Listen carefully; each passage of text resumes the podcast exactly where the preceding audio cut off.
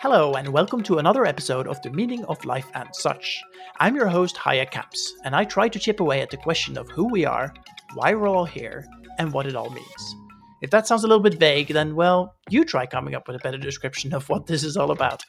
Um, notes on a postcard, please. In any case, here's our new deep dive into life, the universe, and everything. Let's roll tape.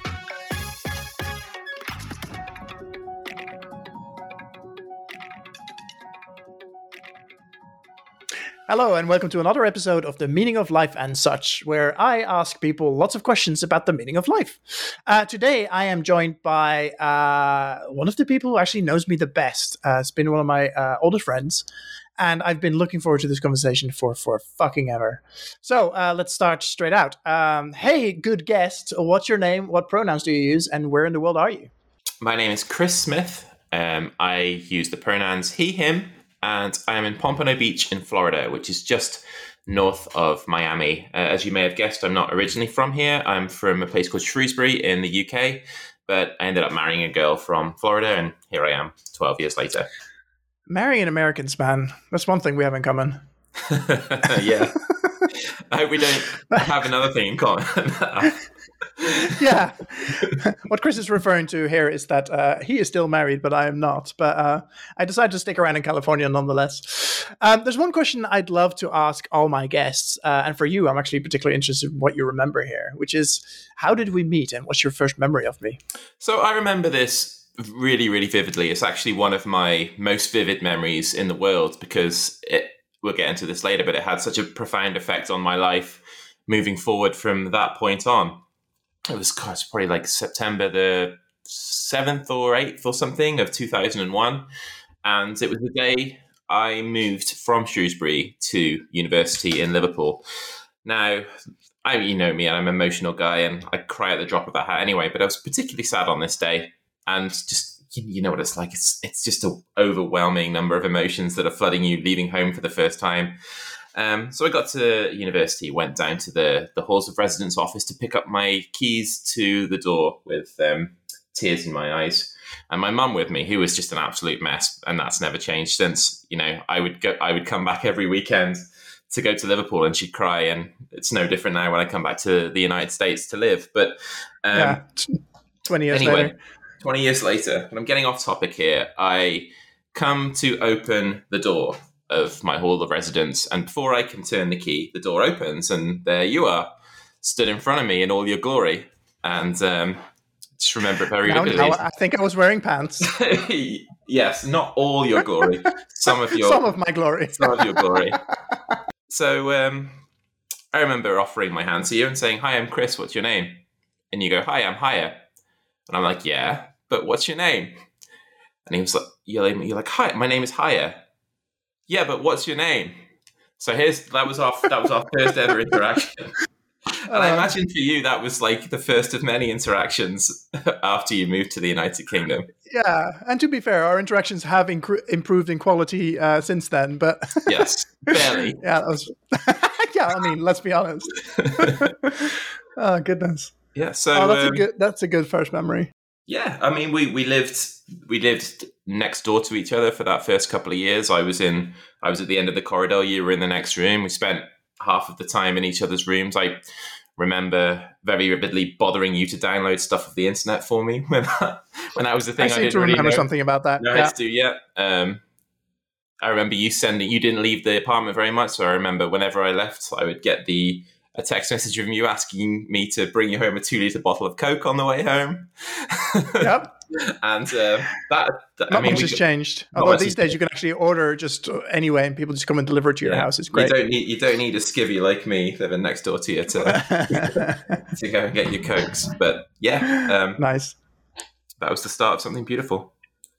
It was, and as you as you alluded, we probably met on the on the sixth or seventh of September, two thousand one, and a few days later, uh, everything changed.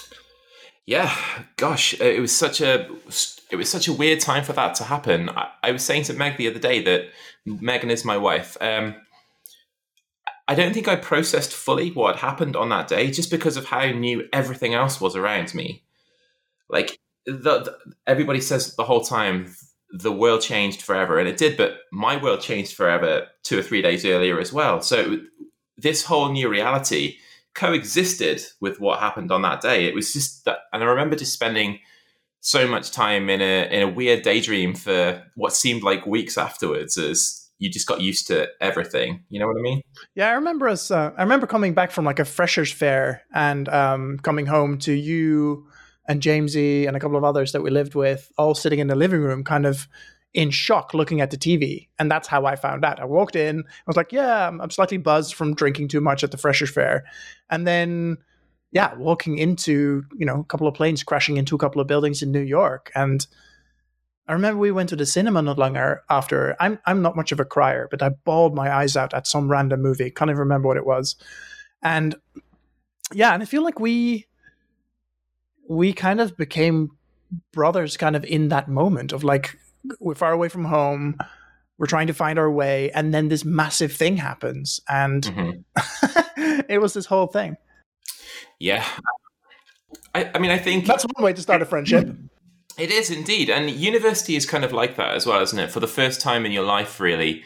I know you had an experience a couple of years earlier where you went to live in, in Georgia, wasn't it, for for a year while you were at high school? I was an still. exchange student, yeah. Exchange student. And um, but for me, that was the first time I'd ever been really placed in an environment where you're kind of forced to um, meet new people and you it's easier to make friends in that environment because you kind of have to and what i didn't envision was that we that that initial meeting would still be one of the strongest friendships in my life to to this point to the point where we were best men at each other's weddings and that kind of thing so it's i've always thought of that as something that was a little bit more serendipitous than just we were put together and we became friends I, i'm not a believer in fate in any way shape or form but boy, am I glad that that happened at that time because it made a it made a hard time easier and a lot more enjoyable, and we've had a lot of fun in the process. Yeah.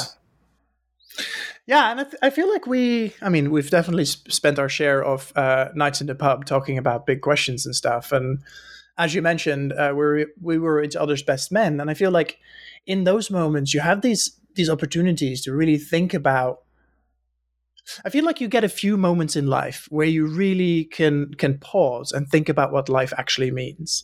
Uh, one of them is going to university, right?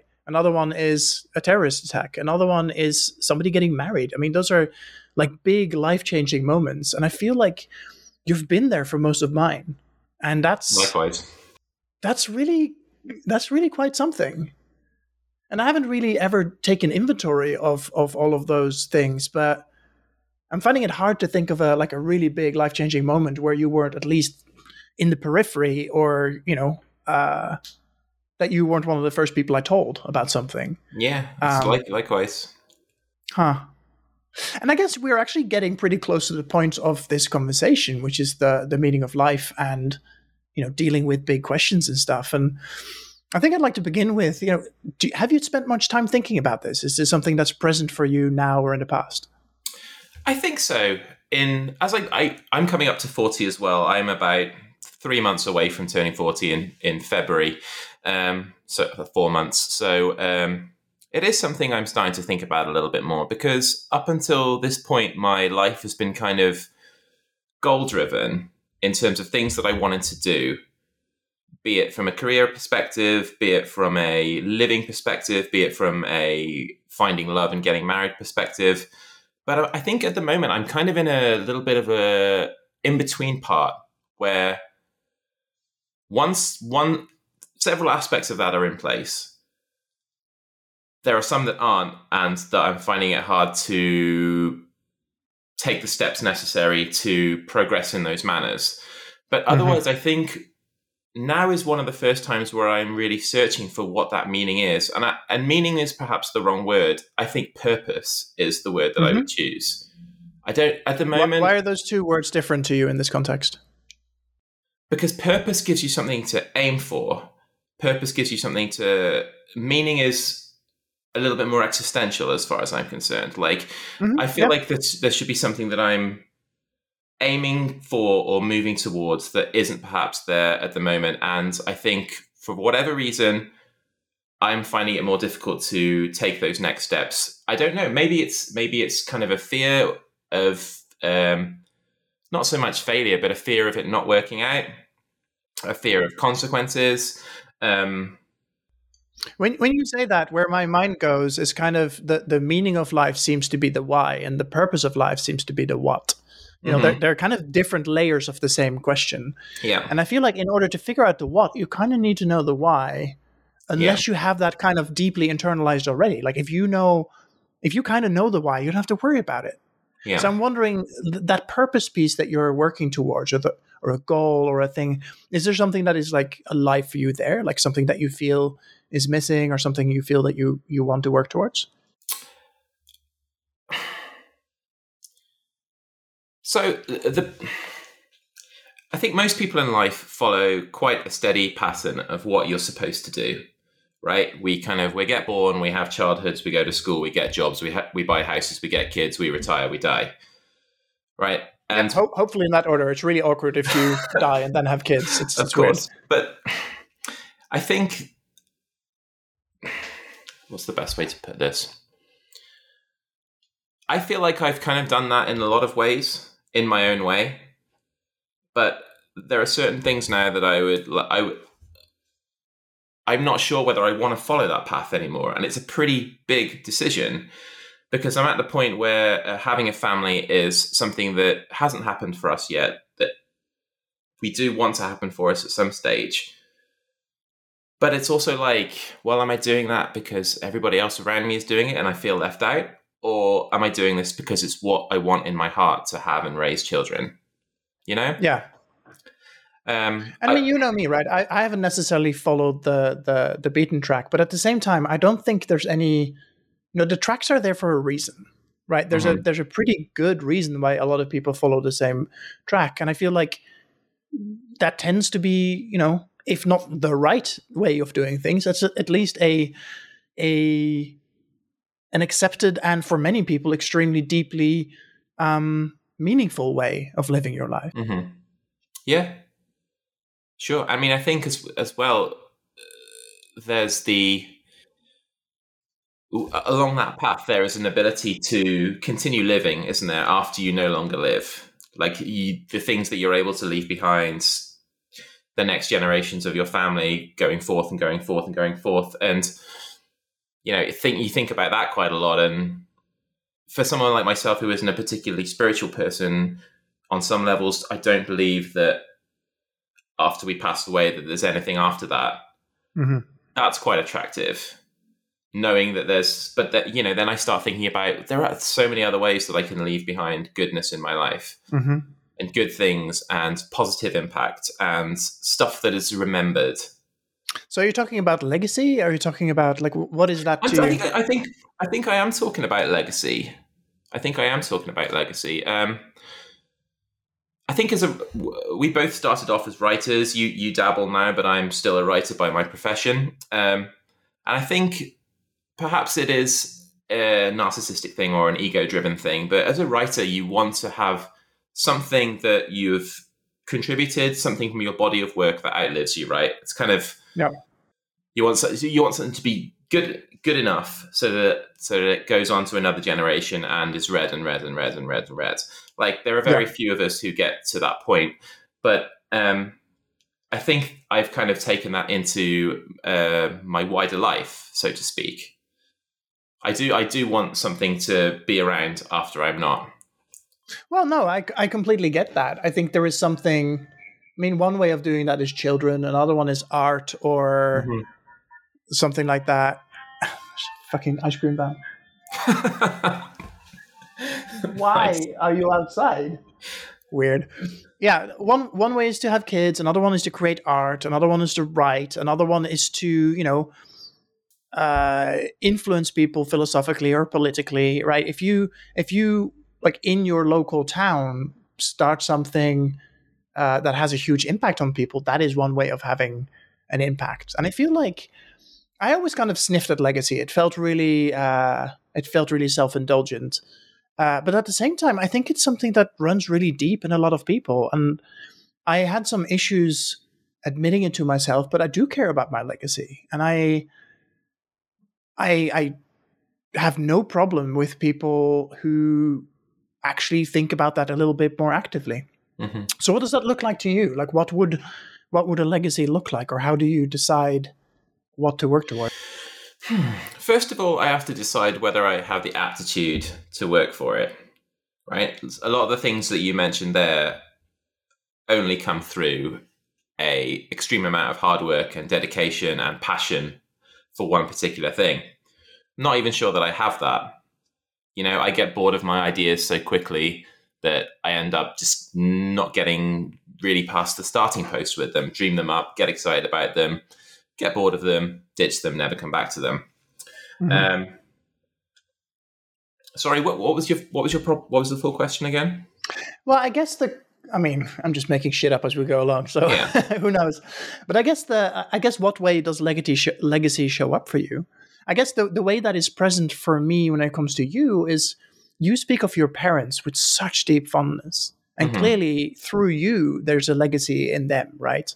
Yeah. And those stories will get passed on for at least a couple of generations, yeah. where a couple of nuggets about your dad and your mom will outlive you no matter what happens because sure. you have your you have a niece right or a nephew yeah my yeah my sister has a niece she's uh, about 18 months old yeah so she will be told stories about them and through mm-hmm. that you know without having to have a massive impact on the world right they, yeah. They, as far as i know neither of them are great artists or anything like that but that doesn't matter and i feel like we get so or i get so up my own ass about having to create something huge and important mm-hmm. when realistically i don't think you have to. I think legacy comes from all sorts of things. Yeah i, I agree. Um, take my dad for instance. He passed away in, in 2014 and um, where we live it's a small little village in shrewsbury called pontesbury and at one time it was um, the largest village in england but my gosh does that place feel small like everybody everybody knows everybody and, and my dad was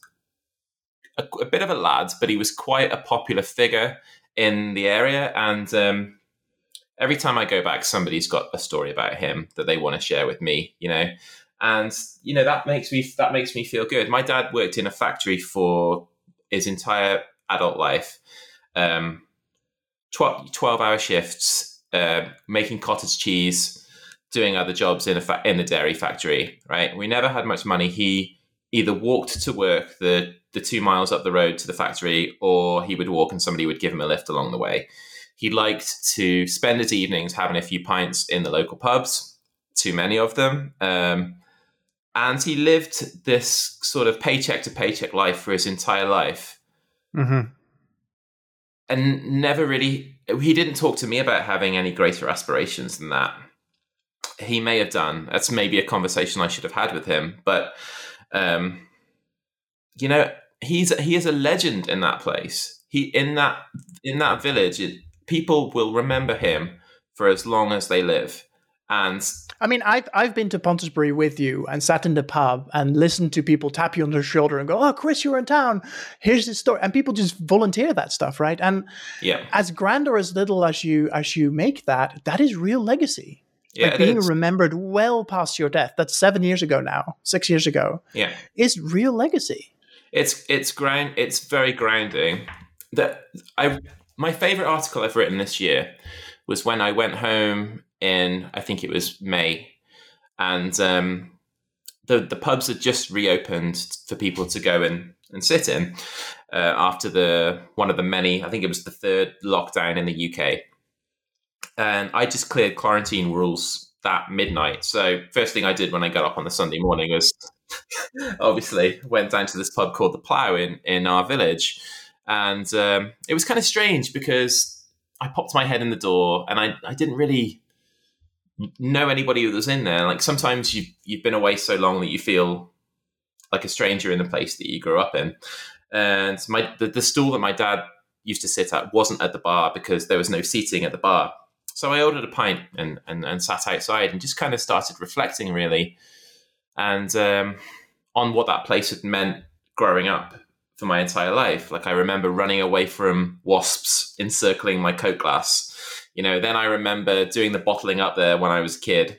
Then, you know, I remember just drinking in there and playing pool with my dad and, and stuff like that. And it just made me realize that this place had kind of been such a fixture in my life that I I could almost feel the Pebble Dash exterior of the pub just in my mind's eye. I know those are two competing metaphors, but you know what I'm saying. And um, I came home and just in half an hour, I wrote this thousand word piece about this one pint I had in the lunchtime in the plough, and it's probably the, my favorite thing I've written since in the last ten years, probably.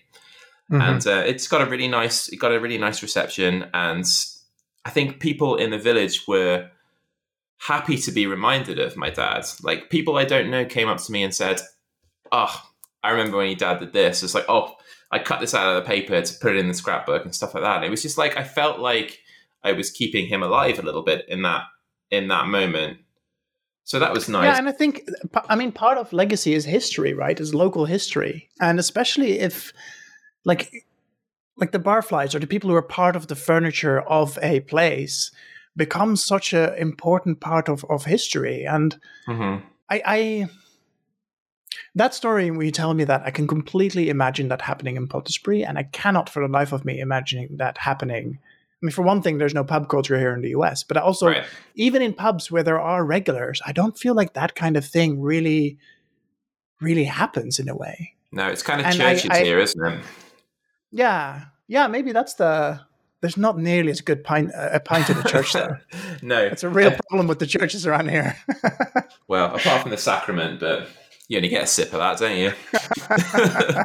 yeah, it's extremely uh, inconvenient and inconsiderate of them. You should get a pint of wine when you come in. no, but I think I think there is something real to that, right? It's like the way that people build legacy, and I, I know that people build legacy through through their family lives here, right? Through like extended families, through like cookouts and that kind of stuff, which is a lot less prevalent in the UK. Um, mm-hmm.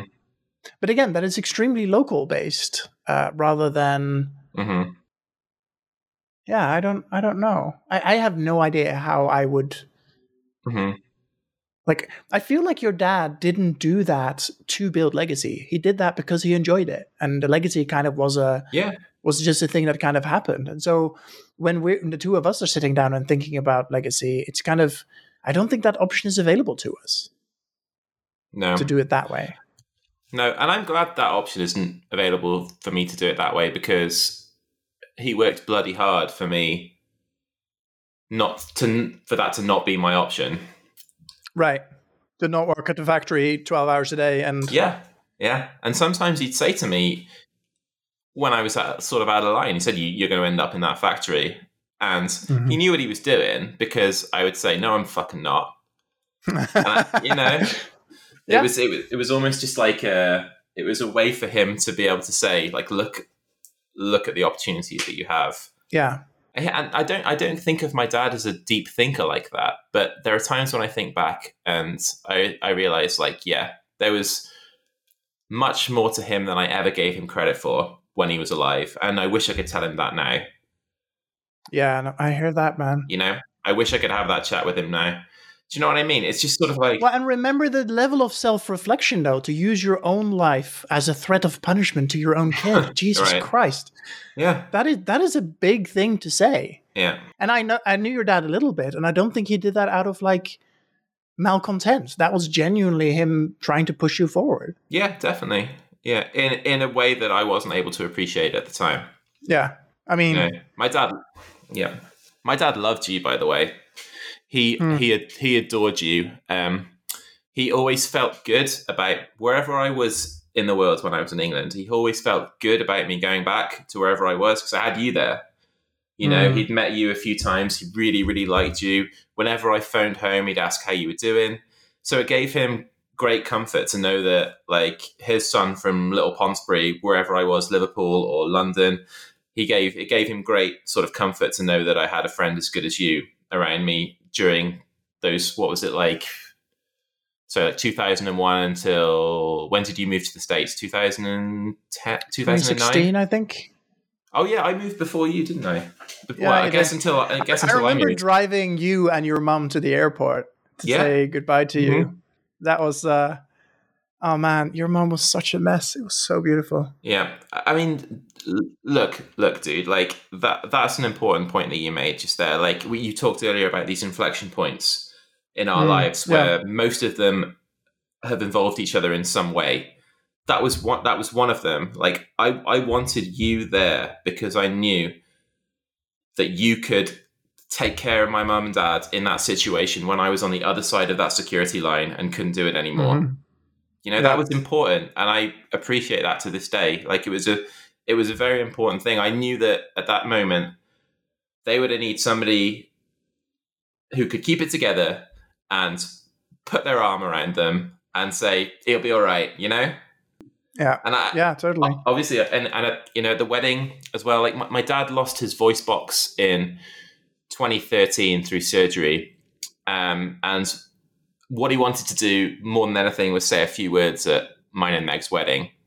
Mm. Um, he wrote something down and he handed it to you, and you stood together arm in arm, and you and you read it out, and it's one of the most beautiful things I've ever seen in my life. Just to think about it now makes me I'll probably start crying in a sec, but I don't think there was a dry eye in that entire room after you you guys had got done. And yeah. it's just, you know, it's a beautiful moment. That was such a wild experience, man, because I had a speech as well, which I can't remember how appropriate it was, but I can't imagine it was very appropriate. and like moments later, your dad comes up to me, hands me this note, and hands me the microphone and go, read this. You know, he hadn't prepped me at all. No. And I was like, how the fuck do I read like your dad's speech to you at your own wedding? Well, I mean, he was alive. He was standing right next to me, arm in arm with mm-hmm. me, yeah. but he couldn't do the speech. And I was like, Jesus Christ, that's a. I'm super honored. And I was like, I don't know how I can do this. Yeah. And so I panicked and kind of blundered my way through it. But it was, it is definitely one of my, one of my most beautiful memories for that yeah. exact reason. It just came out of uh, left field, and I think it kind of became part of the lore of our friendship. Yeah, definitely. Yeah, yeah, definitely. I remember even going back further, and this will lighten the mood somewhat. Um, I'd, I'd been on holiday in Greece um, with an ex girlfriend who wasn't my ex girlfriend at the time, and during the um, during the holiday, I had the misfortune to find out that I wasn't her only boyfriend. and yeah, uh, that happens. Yeah, I remember texting you and saying, "Oh, dude, this has happened," and uh, you go, "Where are you? I'm coming to get you." like instantly. And I go, um, Greece. And then I didn't get a reply to the text message after that. So I should... no. yeah. Oh man, this story would be so much better if my next text was like, which airport? I feel like we were probably poor students at the time and that wasn't going to happen. Uh, uh, yeah. Anyway. oh, goodness but I mean that there's a whole bunch of like threads that we can pull on there, which is like around how do you make decisions? What how do you set those kind of purposes for yourself?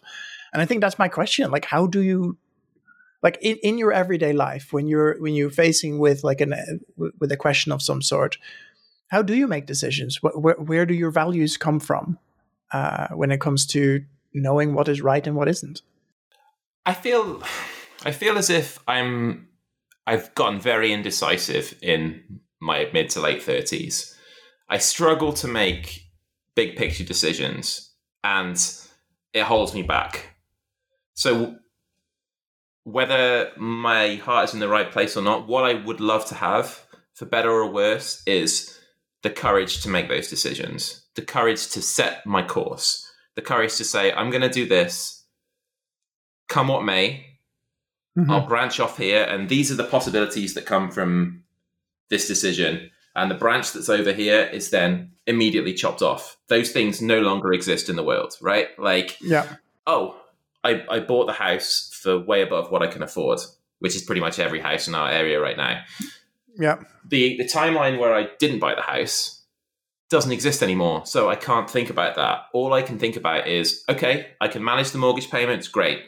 I like the house, great we're happy here, great. Those are the good things. If I can't, then and it becomes too difficult, then right, you have a new decision tree. Yeah. Those, exactly right. And I at the moment I just don't have the ability to get that axe out and chop off what I don't want and go with what I do. So I would just love to have the courage of to say, this is where I'm this is where I'm placing my bets. And this is what I'm going to go for because this is what I want. And in the in yeah. the meantime, you just end up in this this middle ground where you end up doing nothing. And I'm watching people around me progress and leave me behind. Mm. It's a very real feeling. And then that gets back to what we were talking about before, when it's like, do you want this because you want it, or do you want this because everyone else is doing it and you feel like that's what you should do? Yeah. So that's where I would like to be able to find the, clar- the clarity to push in those directions. If that answers yeah. your question. It does. I think when we're younger, you know, you get this feeling of a you have this sense of invisibility and you can't do anything wrong, right? Mm-hmm. But the other piece is, you know, you feel like if you make the wrong choice, you have enough time to correct. And I had this big moment when I turned 40. It's like, shit, decisions mean something now. Mm-hmm. Because I, I don't necessarily, I can't, like, I'm no longer invincible. Not that I ever was. But the, the more important thing is, I don't think I, I, I don't necessarily have time to correct. Like, and especially around big life decisions. Like, I, I have been flirting with the idea of moving to Portugal or just leaving the US behind. But there's a lot of reasons to stay. And I'm like, fuck, if I leave, mm-hmm and decide that that was the wrong thing and decide to come back, that will set me back five years worth of building friendships, building career, building credit history, all the shit you have to do when you move to a new country, right? It's not trivial. Yeah. And yeah, I feel like every decision just just has bigger impact. You have more to lose. Yeah. Uh, and and, you know, especially as you kind of settle into a life, for better or for worse, you find so many things that are beautiful about that life, right? Yeah. Even mm-hmm. if you're not 100% happy, it takes it takes some real guts to say, you know what, I'm 80% happy. I'm really going to set it all on fire for a chance at finding those last 20%. Yeah. And I think I mean, that takes some massive cojones to even consider it. It's the grass is always greener on the other side debate, isn't it? I mean, yeah. I, I feel like I've been badgering my wife about getting herself together and uh, moving back to the UK for since I got here, basically. And it hasn't been fair on yeah. her in so many ways because I feel like I've never really settled here. I've never really called the United States my home. And that's that's wrong, man, because it's it's our home. My home is where Meg is, basically. But for for the last 10 years i've continued this pattern and i'm quite proud of this pattern in other ways because I, consider it to be my life's biggest achievement to be able to fashion this in a way that i can be in those places for a lot of the time both places for a lot of the time right? But i think some of our issues with um, taking them the next steps in our lives is because i go home every three months yeah. And then I'm there for three weeks, and then the clock restarts.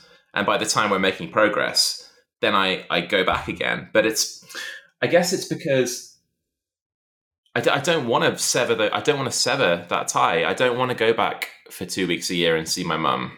Like I want to. Yeah. My mum had cancer last year. Um, well, yeah, from the from the middle of 2019 for most of 2020, and she's all right now. Touch wood.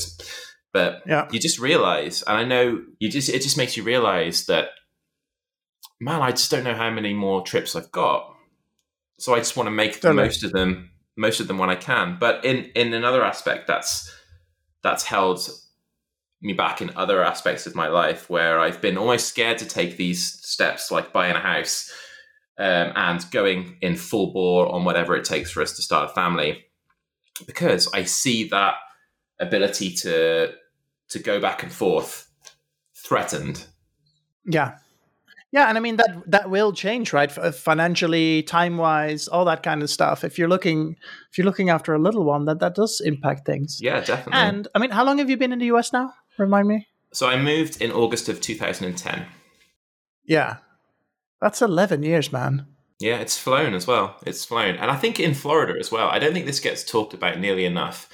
For for all of the um, the tropes about Florida, and there are plenty, and some of them I agree with, and some of them I'm just like, you can all go fuck yourselves because no. Yep. Um, the fact that there are no seasons here and that nothing ever looks different contributes to the pass the time passing so much faster. No, but I think I think you I think you have a point. I mean, there is something here that is supremely real.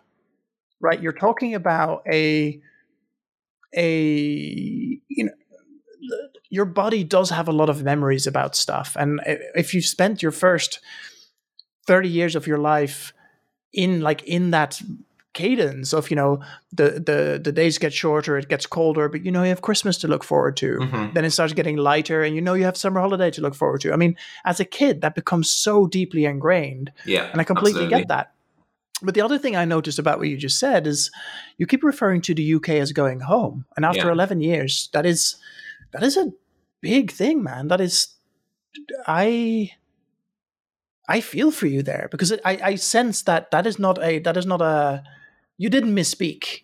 That is real for you. Yeah, Ho- home is home is Shropshire for me. The the county of Shropshire. That's where yeah. I feel. That's where I want to breathe my last breath on this earth. Put it that way. I want to be cremated, and I want my ashes spread in a very specific spot on the hill where I grew up. in the pint glass, in the in the plough. Yeah, probably be, the way I'm going at the moment, you probably need a stein to fit me all in, but that's another that's another point for another time. Yeah. Does that intersect at all with your sense of of purpose? I mean, it feels like you have this. So I'm, I'm, I'm that's one of the things that actually intrigues me about you. I've never felt so deeply at home somewhere that when I leave, I wouldn't call the other place home. And so I'm, I have to be honest, man, I'm a little bit envious. I feel like I've never had roots deep enough that that felt real for me.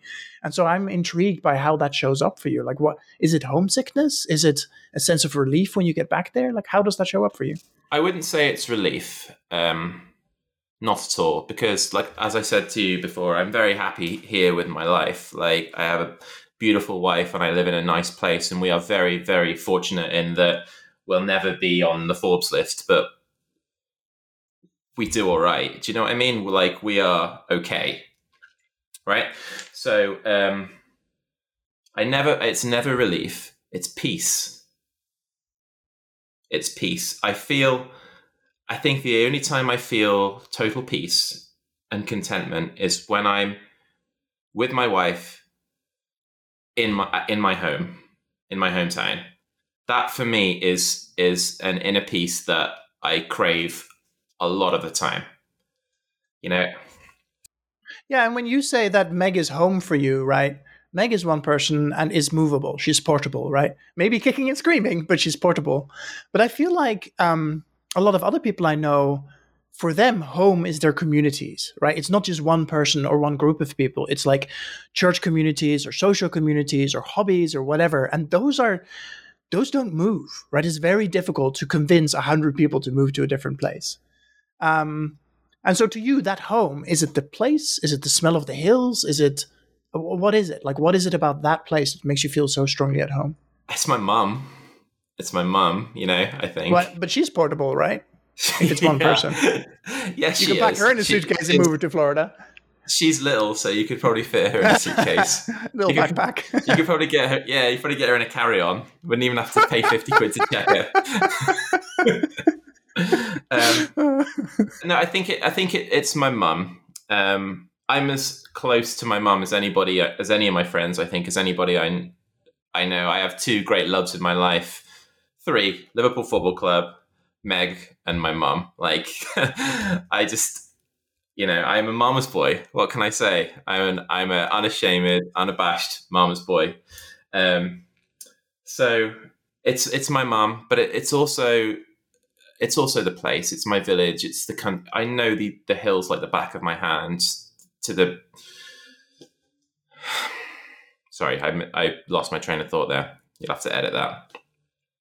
I know those hills like the back of my hand. I know the pubs, and it's not even the fact that I've got that many friends there anymore. A lot of my friends mm-hmm. have moved away from Shrewsbury. There's a few, but not yeah. many, and they've all they're all doing their own thing as well now. They're all married with kids and got their own houses, or they live outside of town. So it's not like when I go home, I spend every waking hour with my friends. I think it's just the peace, the fresh air, and just the and just the the knowing that this is this is truly where I belong.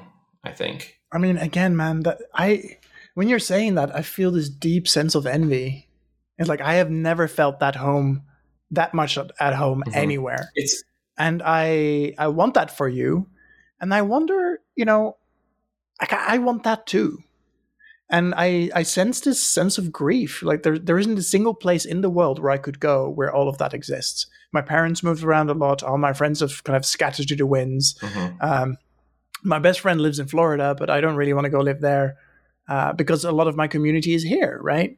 And so it's it's one of those moments where I like part of me doesn't understand it at all but when you describe it the way you describe it i'm like that that feeling you describe that sense of like belonging and and being at home i i feel like that piece is missing from my life and i'm i'm glad you found it and i'm envious.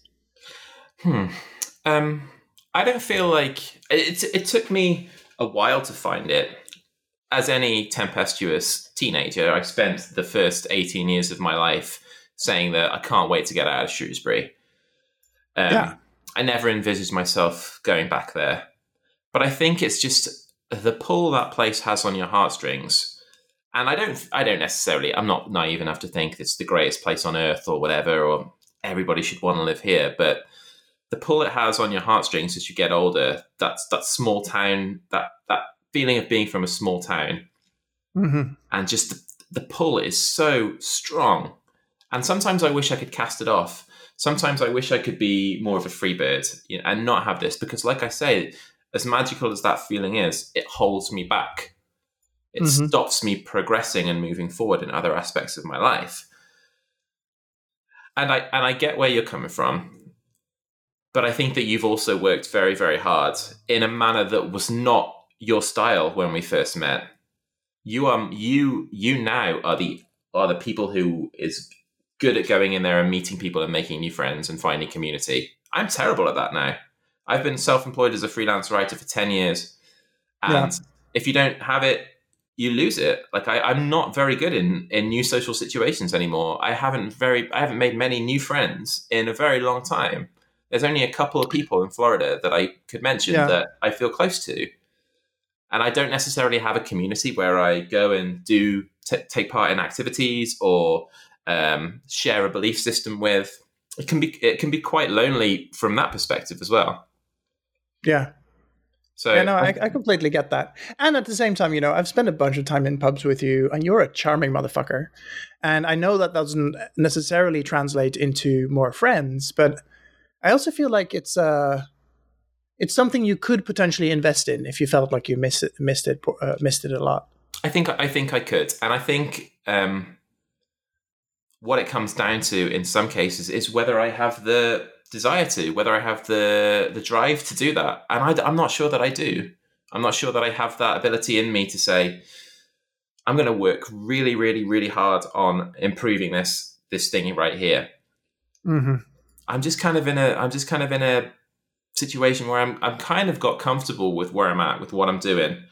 Um, mine and Meg's goal is to try and split our time between here and the US. Sorry, Shrewsbury in the US, England in the US, as much as as much as we can. Right. I'm not in any great hurry to be on the first plane. I know that's where I want to end up, but um, by the same token, I feel quite good about where I'm at career wise in terms of I have the ability to have that freedom. And I think mm. that's such an important thing that so many people don't have the ability to jump on a plane and be in another country and not have to say, "Hey, dude, can I have this time off?" I spend as right. much time in those. Yeah, you don't have to skip a beat, right? As long as you bring your laptop and you, yeah, that makes a lot of sense. So I think that in that respect, in order to maintain that lifestyle, I've sort of stopped thinking about what I want to achieve career wise. It's become a secondary thing for yeah. me. You know, if some good things happen, then great you know, I'm not look. I'm not out there looking for higher paid jobs. I'm not out there looking for prestige anymore, which I which was very very important to me. Mm-hmm. Not so long Dude, ago. I remember the first time you had an article in the Guardian. You were the happiest human I have ever seen. Because that's, I think it's because that's what I. On the day we met, that was the end result that I'd.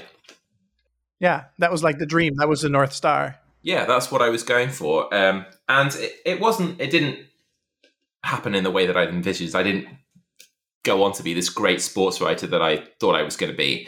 There are a lot of mm-hmm. twists and turns on the way, but um, yeah, I, I'm not really chasing those big me dreams anymore. Those big, um, hey, look at me, I've done this. Hey, this makes yeah. me feel good that I've done this. And I'm, and maybe that's you are the only sports writer I read regularly. I'll, I'll be honest. Yeah, I'm not going to take that as, as, as too big a compliment coming from you. Uh, that's the only time I read anything about sports. Yeah, it's just the that's the mark of your uh, of your value as a friend that you'll you'll read my stuff even if it's about sports. yeah, totally. I'll take it, dude. I this is wonderful. I want to be respectful of time, and there's a question I like to end on uh, because I think it's actually interestingly um, illuminating about how you think about stuff, and that is um, like do you have like a, a mantra or a guiding principle or something that that gets you through when shits get hard? Like when you really kind of struggle or if you have a big conundrum or a big challenge or something like what do you turn to? What do you go turn back to? My wife and family i think. Um, my, my mind tends to work tends to work in this way when something comes up that is um, potentially a, a, problem, right? My mind immediately goes to what is the absolute worst thing that could happen in this situation? What is the most implausible, stupid thing that could happen in this situation? Let me give you an example. I am currently going through US citizenship, the process. Um, and the idea behind that is to, I want to participate in the democracy here. Uh, for what it's worth, I do believe in the Constitution, just in case there are any U- UCSIS people listening in to the Meaning of Life yeah, podcast yeah. by Haje Kamps. I'm doing it for altruistic reasons, but it's also going to give Meg and I more freedom to get us closer to where we want to be in terms of being able to split our time without dealing with immigration bullshit. Right. So, yeah. two days after I submit the application, um, I get a notice to say the interview has come through. Great news. That's I was expecting over a year, right? That's great news by anybody's book. My mind goes straight to shit. What if the FBI have got some dirt on me? And the only reason they fast tracked you is that they can deport the shit out of you, Chris. right, precisely. And it's berserk. It's absolutely implausible nonsense. And if come, you know, mid November, you haven't heard from me for a while, you know that it's not implausible nonsense. but my mind goes straight to that stupid thing. Then I turn to the people I love, my wife especially. She's she's like she brings me back down. So the the most ludicrous becomes comes all the way back down to what the parameters of that situation are. And it's like, oh, we probably haven't had that many interview requests of late, so it's quite quick for you. yeah. you know, it's weird. But um, in terms of a mantra, I do a lot of yoga. I don't think that. It, I don't think you're that, trying to be an instructor at some point, right? I was going to. you were thinking about it. Yeah. I was. Well, I was. I'd signed up for the course, but two days after I signed up for the teacher training course, um, I slipped over in the rain and shattered my kneecap into seven pieces. So if that wasn't the universe telling me something, think you're good at yoga, motherfucker. You're meant to bend in yoga, not break on the yes. on the pavement. Gosh, and boy did I break! But yeah, that's, that is something I want to go back to at, at some point. Um, but um, where was I going with that? I do it. Yeah, I, I do a lot of yoga. I don't particularly have a mantra, but it it gives me what I need on that particular day to at least go through the day ahead with some sense of peace and purpose. Um, and and then there's other days that it doesn't. Like I was driving out of there the other day, and I'd just been in the most relaxing hour of my week. Like it's a Tuesday morning, seven o'clock, and I go in, and it's my favorite teacher teaches them. She's great. You know, in Forrest Gump, where he goes, uh, "My mama had always had a way of explaining things so I could understand them." Right. That's how she makes yoga for me. It's like, oh yeah, I'll just do this little this little twist here and a little twist there. And anyway, um, I came out and there was a girl in a fancy car coming across my right of way. And I, I, I kind of stopped and she looked at me and I and said go. And I was like no you go with like a annoyed look on my face. And she she turned and she smiled and she blew a kiss and she waved. And I was like man that is such an inflection point for me. That is I can learn so much from that like I mm-hmm. came out of that hour which was supposed to be peaceful for me and instantly I went back into this mindset where I was um not seeking conflict but open to conflict. Like mm-hmm. I, I, I, felt so bad on the drive all the way home, and I told my wife when I got in, and she was like, "Yeah, I guess that's the learning point." So I'm, I'm kind of working on that a little bit more. Kind of just so your mantra is blow kisses rather than throw birds. Just be kind. just be just be kinder. just be kinder. Yeah. You know, there's there's so much stuff out there, and it doesn't help that I'm connected to screens all day, and when I'm working, I've got fucking CNN on in the background or something like that. Like just what I can control is in any situation, I can choose to put kindness out there as opposed to conflict. I can choose how my actions make the people around me feel. Right? That's a very conscious choice that I can make. That's that we can all make. Um, and I want, and sometimes I feel like I let myself down in that regard. But that's something I definitely want to improve on, and it's something I'm definitely going to work on. Do you know what I mean? Yeah, yeah, no, I keep there too. I keep um the kindness thing is the first thing that goes for me. Like when I'm stressed, I'm like assuming the worst from people and assuming all that kind of stuff. And the truth is, you just don't know what's going on in other people's lives, right? You don't. And I think, I think a lot of the time, I, I just assume the worst, or assume that people are evil, or assume that the FBI is about to come knocking, or whatever it is, right? uh, but realistically, you know that that is not really how life goes.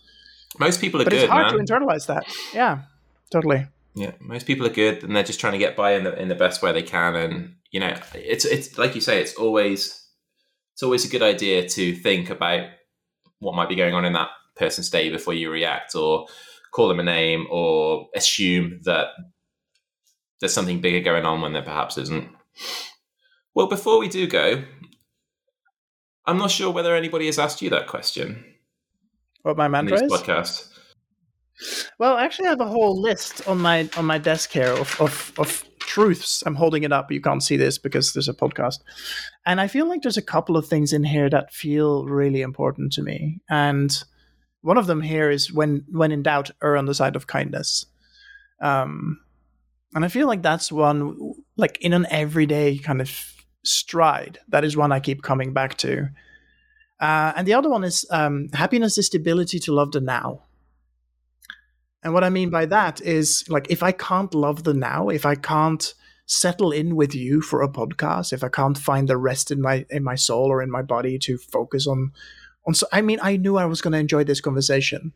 But as we said before we started talking, you know, I've had a, a long day of work and I've, my brain's been all over the place. And there was a universe where I wouldn't be able to settle into this. And I feel like my my happiness can be measured with my presence. And if I'm not able to be present in a moment for whatever else is going on in my life, that doesn't exist. And it turns out there's a there's an extension of that, which is like if I get enough exercise, if I eat healthy, if I eat my vitamins, if I look after my body, if I look after my energy level and all those kinds of things, I am happy. I'll have shitty moments for sure. You know, things still go go bad. I still get cut off in traffic and all that kind of stuff. But you know, the the I feel like it's resilience that comes from that. Like if I'm able to take a breath and move on and be okay. Like my car got broken into the other day and I was like in the moment I was fine. I only become angry later. In the moment, I was like, ah, it's Oakland. Hopefully, they stole something they could eat, kind of thing, right? Um, yeah, I feel like that is the thing for me. If I if I if I'm able to be okay in the moment, that is that is my uh, that is my happiness. I don't know if that's a mantra or not, but it's a good guiding. It's a building block as well, isn't it? It's if you can be if you can find the happiness in the moment, then that unlocks so many other possibilities for you in terms of what the rest of the day is going to be bring, what the next week is going to bring, what the next 10 years are going to bring. You know, it's very difficult to to look beyond current sadness in a lot of ways or current stress or current whatever. Absolutely. I have another one that I scrolled on the bottom here with like a giant uh, Sharpie It's it just says let it go. And I feel like if you're able to like there are a few things, a few mantras, a few phrases that have come like become really present in people's mind. And with Frozen, everybody's singing "Let It Go." It's it's on the it's everywhere, right? It's so pervasive. And I'm like, I don't think that would have been so pervasive if it wasn't important to us one way or the other. And I feel as humans, we cling on to shit for so fucking long, or we carry these grudges, or we carry these angers when, you know, we're the only one who remembers. Like somebody who cut you off in traffic, they forgot three seconds later. You're the one who's still angry. Right. Yeah. And I feel like there is something in that. Like, and I, I wonder, like, if you listen to pop music or if you listen to, like, like if you watch TV shows that became super popular, like they can be enjoyable for their on the face of them. But there's probably something deeper. There's a reason why it hits the zeitgeist. There's a reason why these things are so important to people. And I feel like Let It Go is such a good example of that. It's just fucking let it go. it's so easy. You, all you have to um, all you have to do is look at the gusto with people who sing that song. Like it's impossible to sing that song. It's you can't just be there. Let it go, let it go. You've got to really yeah. fucking tear you into it. Right? it. I lived in a in a slightly hairier part of Oakland for a while, and there was this biker club uh, just up the road, and you'd have these guys on these these Harley Davidsons cruise by at three in the morning with their music blasting at full blast. And usually it's absolute garbage, right? But I have to give some respect to the one guy who uh, on alternate nights was playing Let It Go at 3 a.m. in the morning as he's cruising by my thing.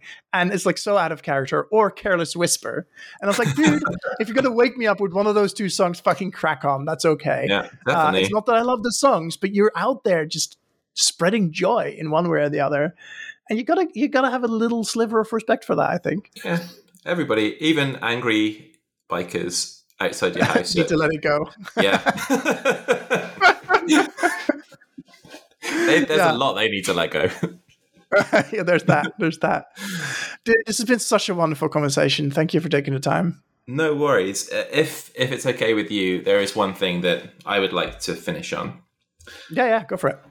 I think if when my last day comes, I can say that I was a good, loving friend to my friends. I was a good son to my mother and father. I was a good brother to my sister, and I was a good husband to my wife. And if I ever have kids, I want to. I can say I've been a good father to them. If all of those people know that I love them, and if all of those people could count on me, then I would say that was a life well lived, and I'll happily curl my toes and move on to whatever's next, if there is anything. That's perfect, man. Thank you. こりがとうございました。